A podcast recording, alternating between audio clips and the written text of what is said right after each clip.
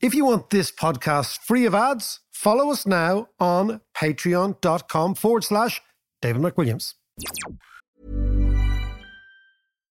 One size fits all seemed like a good idea for clothes Nice dress. Uh, it's a it's a t-shirt. until you tried it on. Same goes for your healthcare. That's why United Healthcare offers a variety of flexible, budget friendly coverage for medical, vision, dental, and more. So, whether you're between jobs, coming off a parent's plan, or even missed open enrollment, you can find the plan that fits you best. Find out more about United Healthcare coverage at uh1.com. That's uh1.com. Quality sleep is essential. That's why the Sleep Number Smart Bed is designed for your ever evolving sleep needs. Need a bed that's firmer or softer on either side? Helps you sleep at a comfortable temperature? Sleep Number Smart Beds let you individualize your comfort so you sleep better together. JD Power ranks Sleep Number number 1 in customer satisfaction with mattresses purchased in-store. And now, save 50% on the Sleep Number limited edition Smart Bed for a limited time. For JD Power 2023 award information, visit jdpower.com/awards. Only at a Sleep Number store or sleepnumber.com.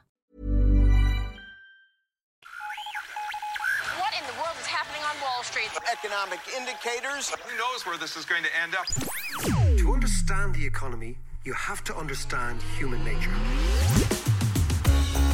This podcast is powered by ACAST. What is the story? How are you doing there? It's podcast time. How are you, Head? I'm great. I'm absolutely super. You've got a big head in you today. Were you out last night? No, I wasn't. I was in sipping a little bit of rosé. A little bit. A little bit. Well, maybe a little bit more. Right, okay, because you're looking particularly fetching this morning. Thank you. particularly fetching. I hope you're all feeling well and we're all struggling through. You know, John, the first thing that I really want to talk about was a headline in the paper. We're going to talk about peak neoliberalism. This is going to be our topic, and we're going to look at the football and all that carry on. Yeah. But By the way, I, I want you to give me a definition of what neoliberalism is because it's a phrase that is banded around a lot. yeah, But if somebody said to me, What is it? I'd actually kind of struggle to define it in a sentence or two. ah, no, not a No, no, sentence. no, Not there- a there's a challenge for you. Go on. Not a sentence. We'll come back to neoliberalism in two seconds. But I look at it.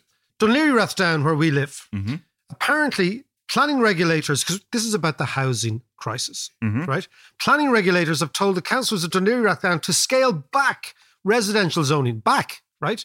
Saying that the targets of the Dún Laoghaire Rathdown new development plan will build almost 7,000 more housing units than needed. They Right. need it. Right. What are they basing that on? Well, you know what? What I find so frustrating is the fact that we are planning, even if there is planning in Ireland, right? That they're planning based on estimates of housing needs in four, five, six years' time, right? Mhm. When in actual fact, we should be planning based on housing needs in 50 years' time Yeah. and keep building, keep building. There is a very interesting example of the sewers in London. What year? Give me a year. 1862. Oh. 1862. Benjamin Disraeli Yes. is the prime minister. And London was called the Big Stink in Mm. the Victorian age because it was filthy. It was cesspools. The sewage system wasn't going. Anyway, a British engineer is commissioned by Disraeli to fix the sewers. Right. And he's a fella called Joseph Bazalgette, right? Yeah. And what he does, I've heard that name what before, he does actually. is over a period of 18 years, the chief engineer in London, Basil Bazalgette, he masterminded a network of sewers that were 82 miles long, using 880,000 cubic yards of concrete, 318 million bricks, and they built a sewerage system for a city three times bigger than London was at the time.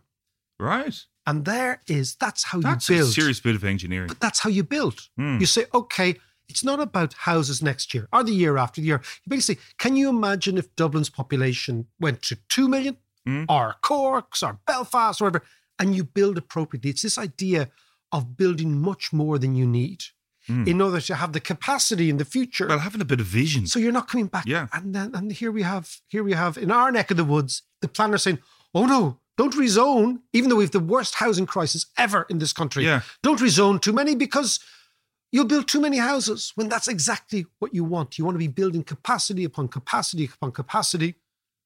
And And this is the local planners in this is the Dublin planners for the, the city right. are attacking the Dún Laoghaire Rathdown county councillors who have rolled out a plan for this part of the world, which the Dublin city planners suggest we'll have 7,000 extra houses. That Can we can we say officially to the Dublin planners, F off? You know, we have been talking about this and analysing the major housing crisis that we face, and our younger generations are struggling. They're stressed. They're trying to get a foothold in life, find a job, and find a place to live. And you guys are coming along with your short sightedness and saying, no, I reiterate, f off. Okay, that is John's view. But I mean, John, whether or not that's the right language to use, I take, not. I I take- apologize I, I for take that. your point. I take your point. But what it is is it shows this endemic, endemic short-term thinking. You know this expression: "We're actually living longer, but thinking shorter." The whole world is obsessed with short-term thinking, and if you consider the problem of housing, what is actually the problem is the concerns of people that we cannot hear yet because they haven't been born Mm. should be actually dictating policy today. So the question is how do you in- Absolutely. input into your policies the concerns of people you cannot yet hear? Mm. And that's always the problem with city planning is that like our friend in London in the sewers, you're actually building a system for people who aren't even born yet. Yeah. That's how it should be done. Yeah. And you know what, Mac?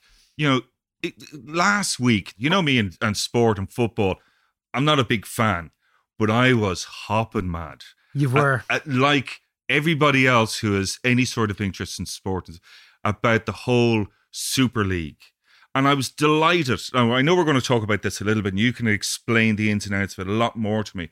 But what gave me great hope was the way the fans reacted yeah, the people, and just people said power. no. Yeah, the people power, and you know, link that with housing.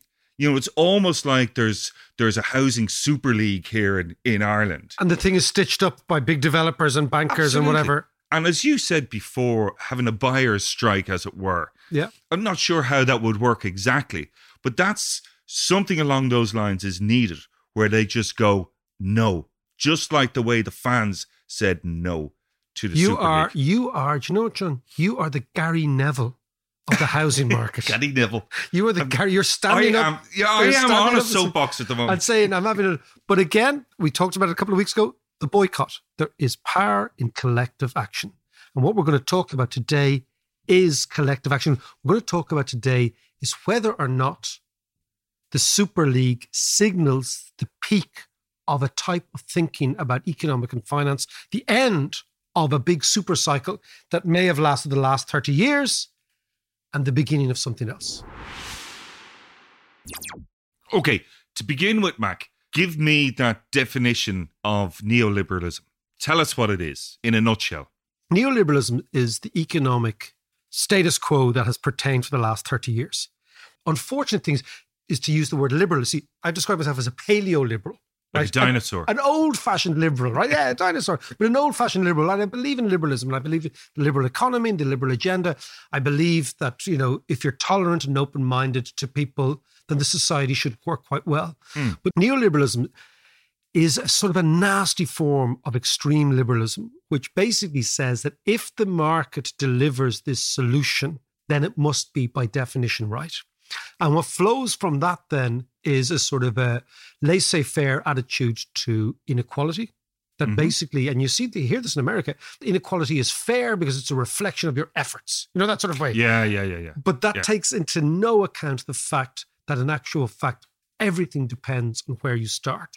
If you start in the gutter, it's much more difficult to get up than Yeah. if you start Yeah. in a big fancy pants house, right? The other thing about neoliberalism is it comes with an economic ideology which says the state is bad. And therefore, what we should do is we should take the state out of as many parts of the economy as possible. And if there is an economic instrument to use, it's interest rates and the price of money. And that's how we will organize the economy. And that's what we did, right? Neoliberalism always and everywhere will argue that austerity is a good policy because Oh, it's obsessed by it's obsessed by balancing the books in the in, in the economy. Hmm. It's this pathetic Thatcherite view that the economy is like a household and you should manage it like a household Right. Yeah. which actually any macroeconomist worth their salt will tell you is total nonsense. Mm. And as I've always said before, that economics, rather than being a pure science, has been hijacked by all sorts of people with their own agendas. So neoliberalism has always been identified with the right wing and the right wing saying that ultimately the the way in which the society ends up is something that basically like Adam Smith you can't really really change the natural order of things.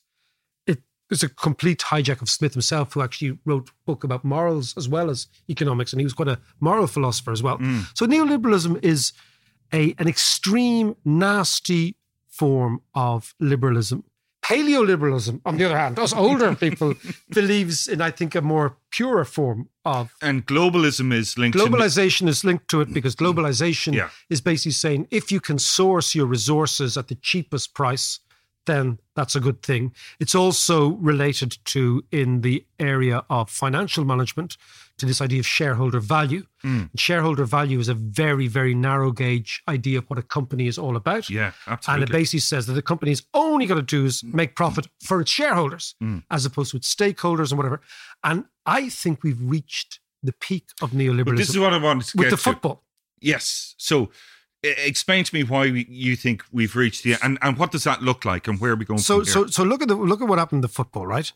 You have unbelievably narrow interests of the owners of the football club. So these incredibly wealthy billionaires get together in a sort of pathetic stitch up, Hmm. and they they're driven by uh, J.P. Morgan, the the bank, Hmm.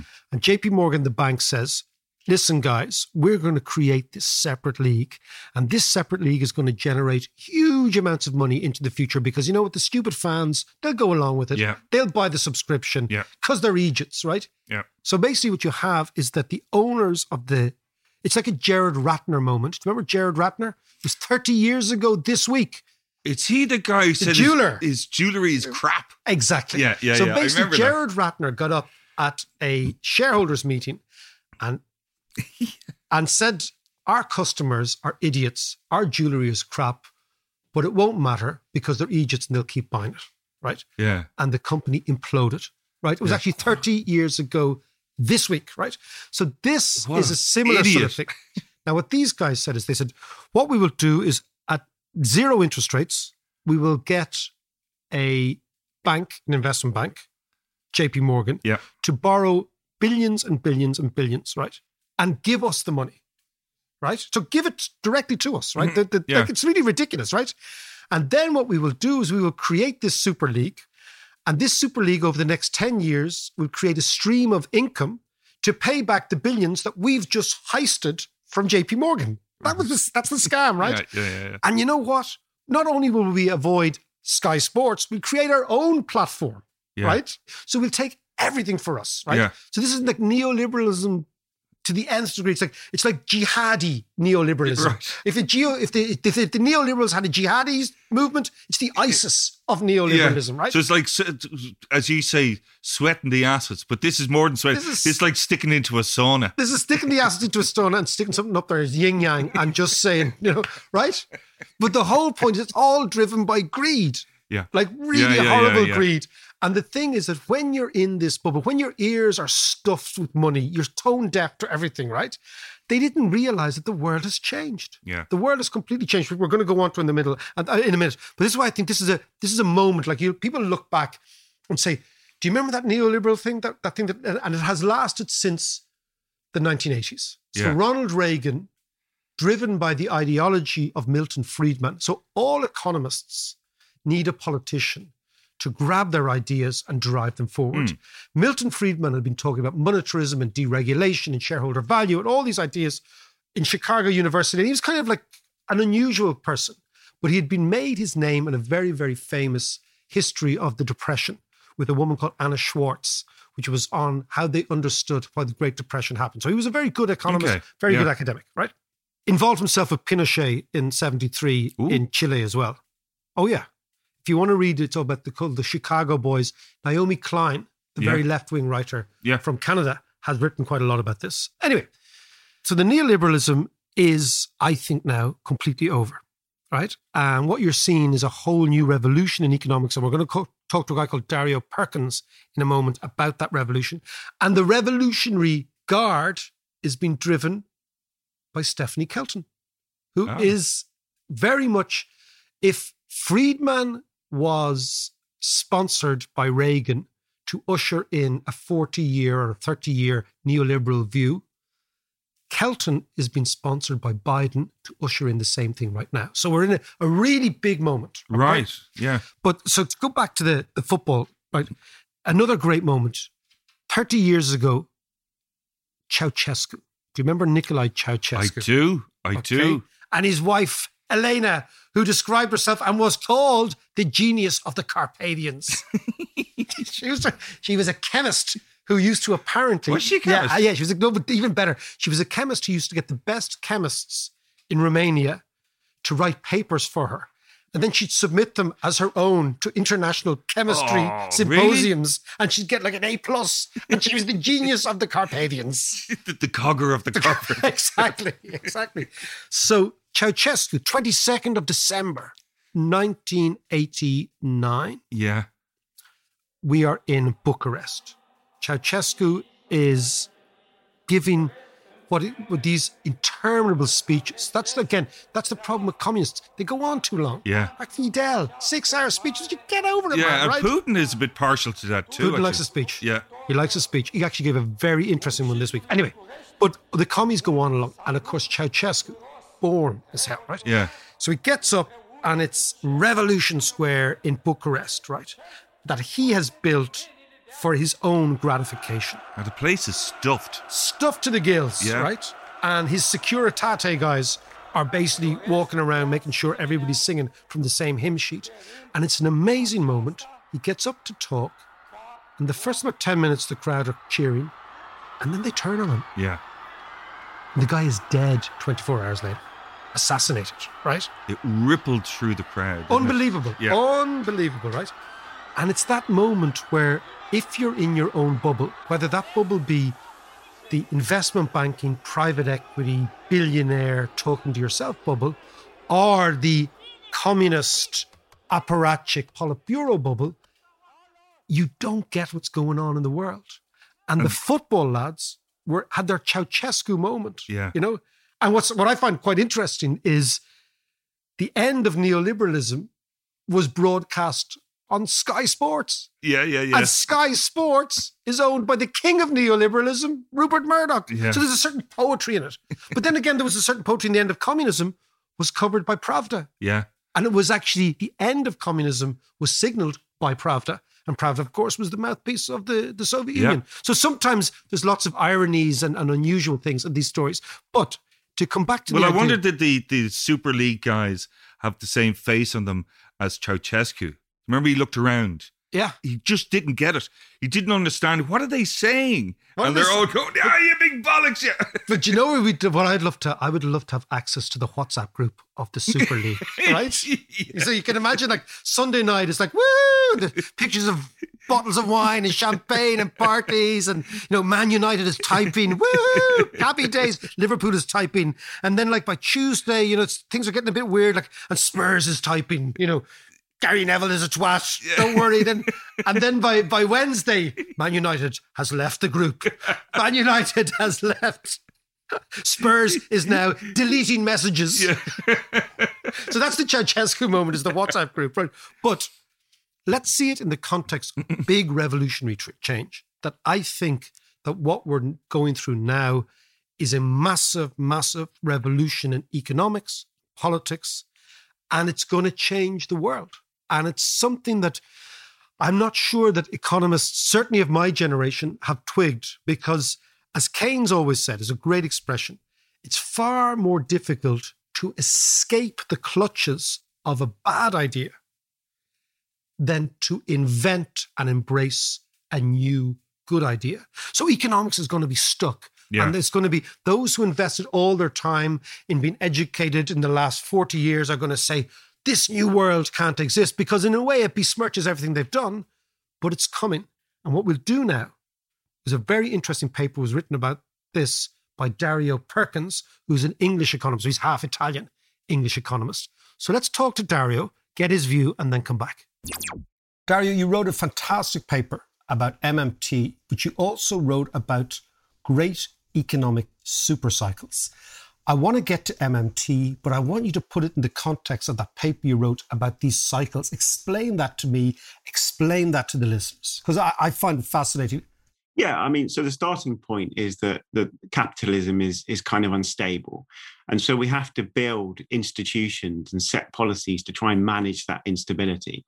And over time, the institutions that we choose and the types of policies that we use reflect this kind of big balance of power where where either labor or capital have been dominant. And so we've been in an era now where uh, the, the, capital has totally dominated everything. You know, we, we the focus has been on keeping inflation low, keeping interest rates low.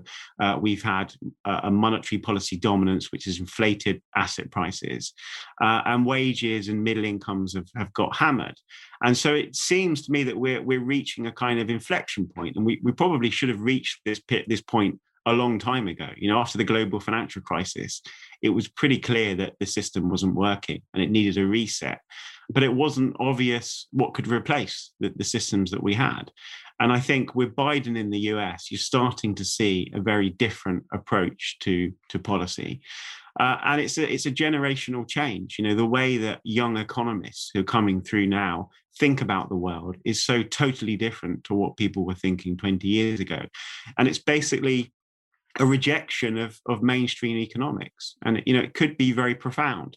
I don't think we get there, you know, extremely quickly. I think this is this is a, a kind of inflection point that that happens over time. But this is, you know, this is fundamentally a, a new regime that we're going into, I think.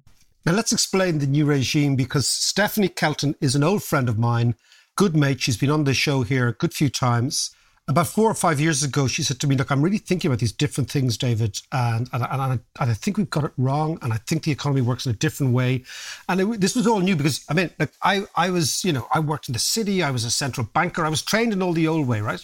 Stephanie's, yeah, so yeah, I know, we're kind of, we're, we're kind of like dinosaurs trying to reinvent ourselves. We're a bit like AC Milan. We're like dinosaurs oh, trying. but let's go back to, to Stephanie's at the vanguard of this new movement. Explain to me what MMT is? So, in a, in a in a sense, it's it's arguing that we can achieve everything we want to achieve via fiscal policy. That this extreme uh, monetary dominance, where we've just completely relied on central banks to set interest rates and, and manage the economy, is profoundly wrong. Um, and it's it's basically you know a rejection of everything we tried for the last ten years. You know, after the global financial crisis, policymakers went back to austerity uh, and they thought that central banks could could you know offset that that central bank QE and all of that stuff low interest rates would be enough. And, you know, at, at, that time, 2010, I was at the UK Treasury, uh, and there was this very strong belief that you know we could we could go down this austerity route, and it would have no damaging effect on the economy. Um, that everything would be fine. That that that monetary policy would be enough. This was this was the view of the Treasury, and then you had people like Bill Gross, who was you know the king of government bonds, arguing that UK gilts were sitting on a bed of nitroglycerin and the bond market was about to explode. And at that time, you had UK yields at, at 4%. I mean, we're now at zero. You know, we, during this regime, we've pushed nominal interest rates down to 700 year lows. Uh, and so, you know, all of these warnings about debt being unsustainable, and once debt hit 100% of GDP, we'd go into some kind of meltdown, and we'd turn into Greece, and the bond vigilantes would get us. You know, all of that stuff was profoundly wrong, and it had a and it had a you know really serious impact on society. And we've seen, you know, the kind of toxic politics that that has come out of this 10 year period, and throughout that 10 years, you know, people like Stephanie Kelton just got it right continuously. You know, they were right about the impact of austerity.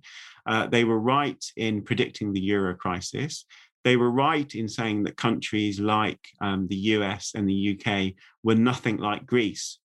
You know, and that's the that's the very basis of MMT. That if you if you're a government that has its own uh, money, that it can create money, you can't go bankrupt. You you can't be a victim yeah. of bond vigilantes. You can't turn into Greece. And so everything the mainstream was saying about the dangers of government debt turned out to be profoundly wrong. And so you've had a 10 year period where MMT's just been right, right, right all the way through it. The, the, mainstream has been completely confused. And then you've had this new generation of economists that is coming in saying, well, look, this world that we live in is nothing like the world that the mainstream worries about. And I get this from investors too. I mean, you know, we have a, a, a bunch of clients, um, some of them are older investors, older clients, you know, they're profoundly worried about MMT. They say we're going back to the 1970s. You know, this is extremely dangerous regime. And that stuff just seems alien to younger economists who, you know, have lived in a very different world. They've lived in a world where governments have been obsessed with their deficits and been wrong to be obsessed with those deficits, where interest rates have just gone lower and lower and lower, where there's been no inflation, and where we've been, you know, struggling with really serious problems like inequality and and climate change. And you know, if you're in that austerity world, you don't have the balance sheet to deal with things like climate change. Well, you know, the, the good thing about MMT right now uh, is it's saying we do have the balance sheet to deal with these problems. And so you now have Biden coming in, in in the US saying, well, let's just do it. You know, let's deal with these problems. Let's build back better, not let's build back to where we were before. You know, we can do better than that. We can do better than this last decade of, of secular stagnation. Uh, and that's a very profound shift. And we have to hope that that comes to Europe as well. And so, you know, the German elections later this year are, are, a very big test of that because you have the Green Party in Germany, where you could end up with a very similar regime shift in Europe. Well, let's let's just before we go, let's end on the, on the European idea because at the moment, people like Stephanie are saying there's a profound difference between issuers of currencies and users of currencies. So the UK has its own treasury; it prints these uh, these these pounds with you know, picture the Queen on the front of them, and it can do this ad infinitum. But Ireland, France, Spain, Germany, Italy are all users of somebody else's currency in the sense that the Bank of Italy can't just print euros the way it used to print lira. To what extent do you think that the ECB has kind of got itself into a corner that is actually implementing MMT in all but name on the basis that it is buying everything? On the basis that governments are rocking up with their IOUs and the ECB is saying, well, listen, guys, for the time being, that's all cool with us. So, what do you, the idea that maybe the, the crisis now, the COVID crisis, is reinstating monetary sovereignty for euro countries through the back door? Yeah, in a sense, it is. I mean, you you know what we're not going to get is a euro crisis of the type that we had in 2010, um, which was. By the way, that's by the way that's very good news for us because we had that right. Yeah, but I've listened to your podcast on housing market, and I think you've got your own set of problems with housing. Oh yeah, tell me about it in the UK as well. Gonna, we're not going to get that kind of um, euro crisis again because back then the big question in markets was where's the backstop for this? You know, if if markets test Italian debt, uh, you could you could imagine a situation back then where the market could force Italy out of the euro. Now, when Draghi said we'll do whatever it takes, he basically said we're going to backstop this whole system. You know, we're not going to have a market-led crisis like that.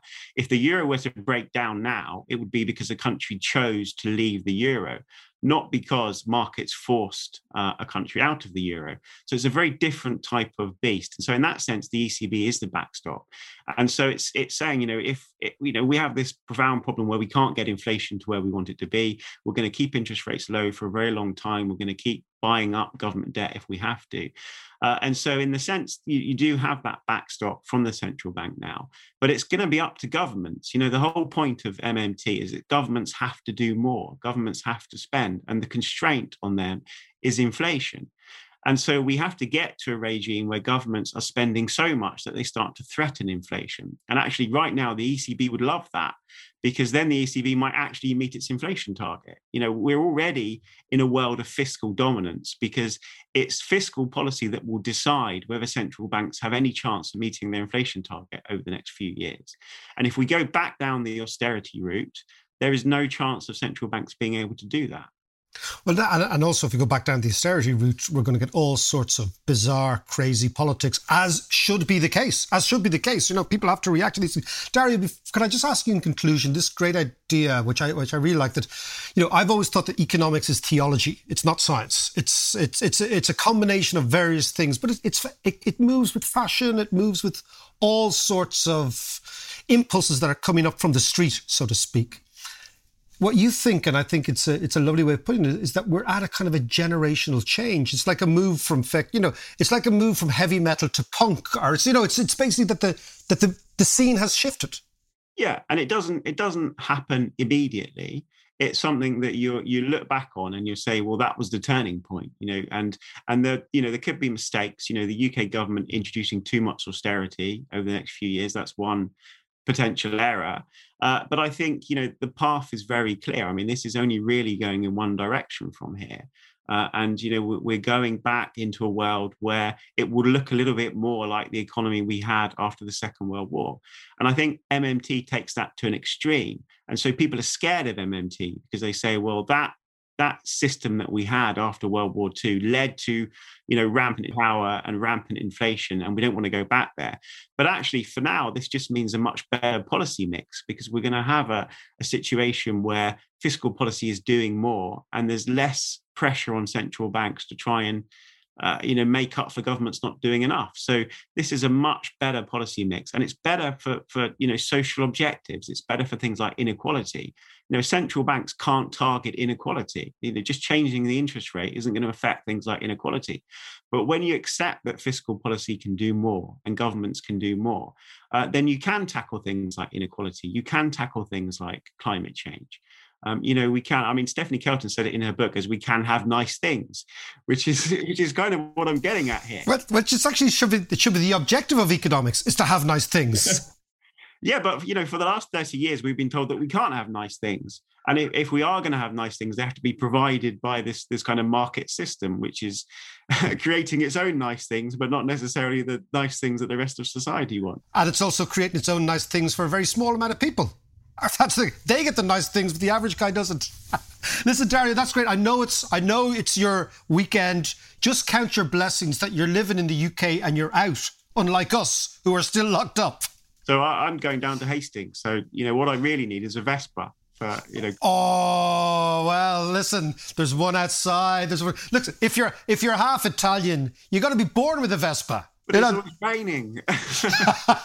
listen, Dario, I'll leave you go. Take care, man. All right. Take care.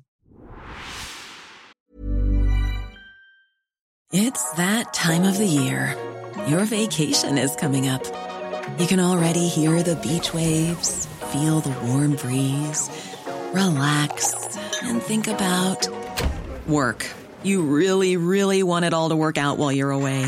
Monday.com gives you and the team that peace of mind. When all work is on one platform and everyone's in sync, things just flow wherever you are. Tap the banner to go to Monday.com.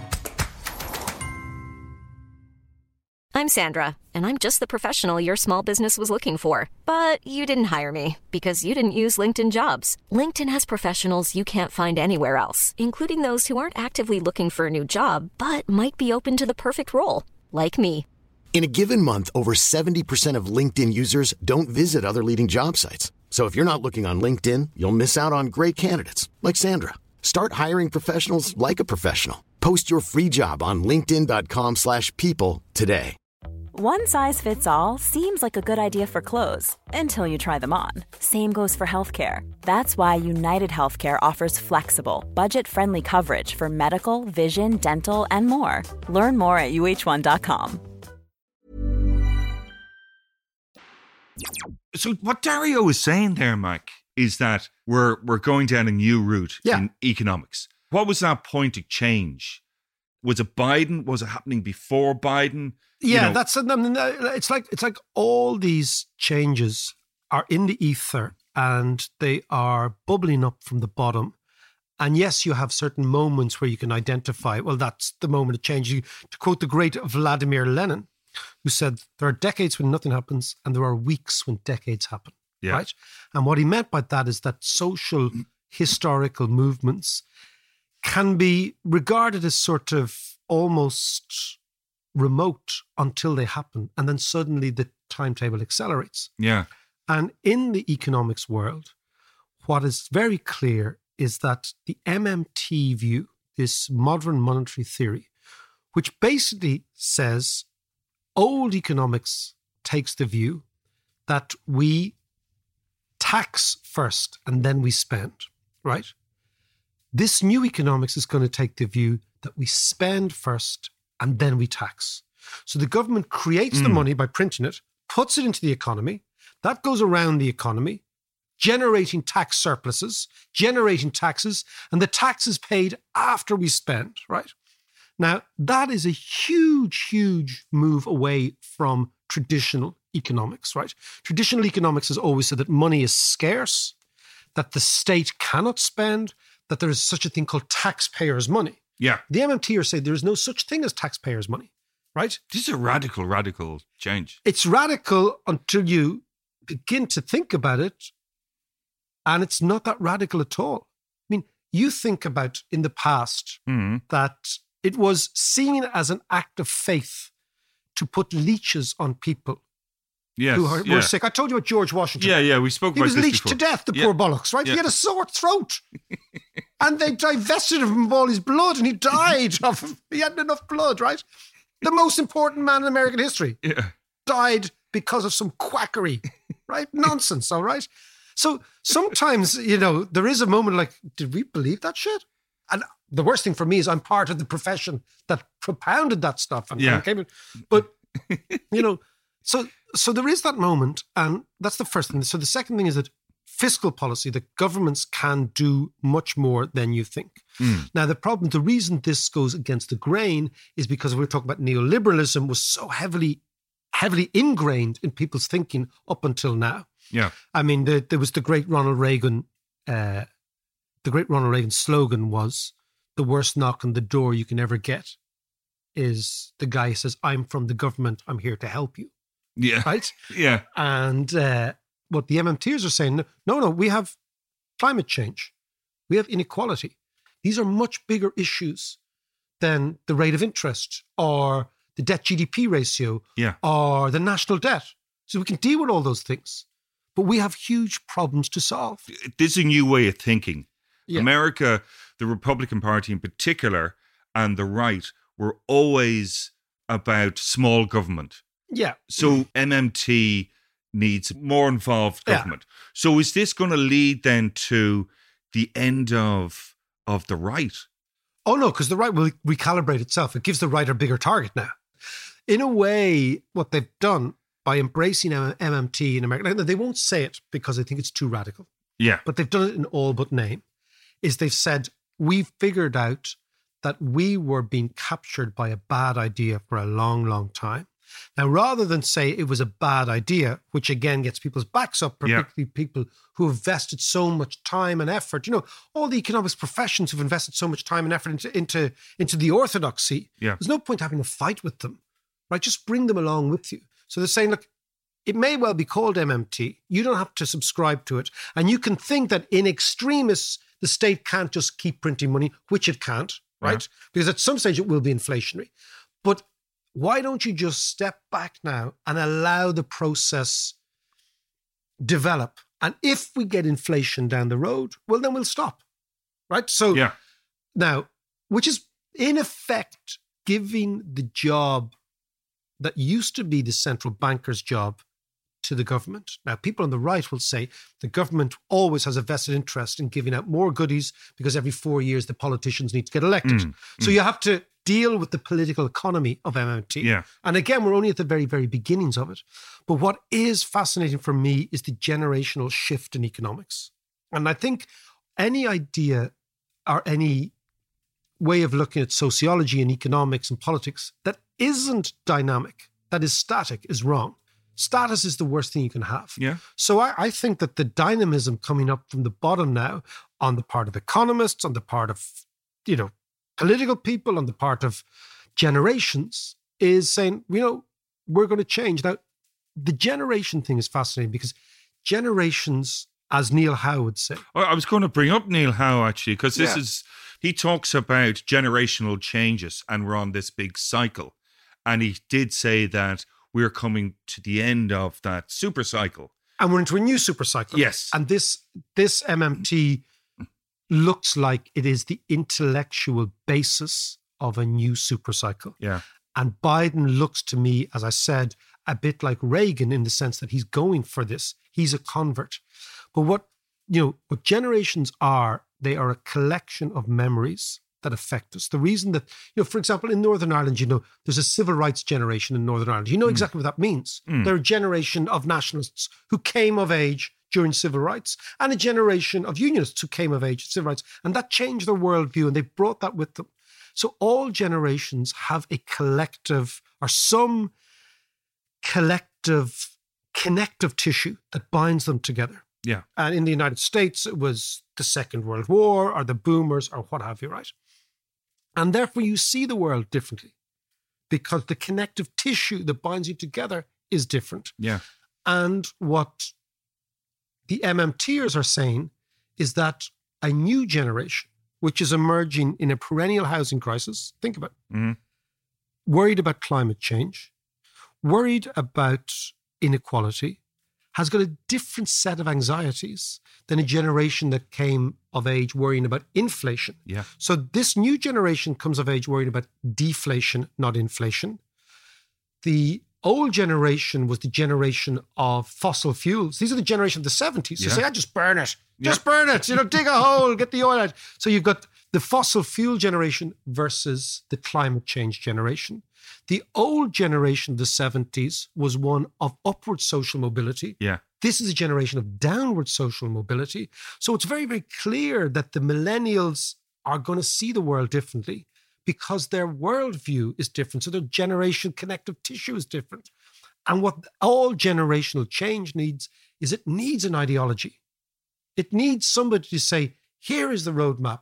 Here is the underlying economic, political theory that we can offer you that will answer some of your concerns and propel you forward. And that's what MMT is all about. Now, it's going to lead to a monumental scrap in economics, right? There'll be This a, could be good. there'll be a bitch fight in economics. Oh, it'll be shocking, right? Really will, right? And hell hath no fury like an academic economist spurned, right? They're going to go mental for this stuff, right? And it's like, I'm going to write an even cleverer paper in an obscure journal to attack your thing. But the world will go on. Yeah. The world will go on. And I think it's really exciting. I think it's extremely exciting because I think we're at a tipping point where every generation says, look, our world experience is different to your world experience. We're coming into power now and we're going to execute the change. But all change needs an ideology. All changes needs Yeah. a philosophy. All change needs a, if you will, a Torah or a Bible to say, this is our article of faith. Yeah. And it seems to me that MMT could well be that article of faith.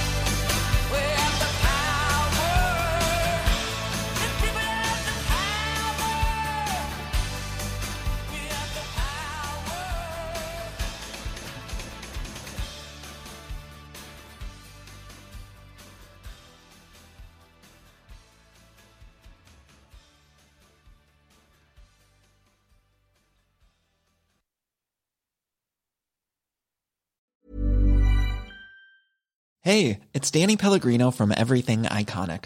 Ready to upgrade your style game without blowing your budget? Check out Quince. They've got all the good stuff shirts and polos, activewear, and fine leather goods, all at 50 to 80% less than other high end brands. And the best part? They're all about safe, ethical, and responsible manufacturing.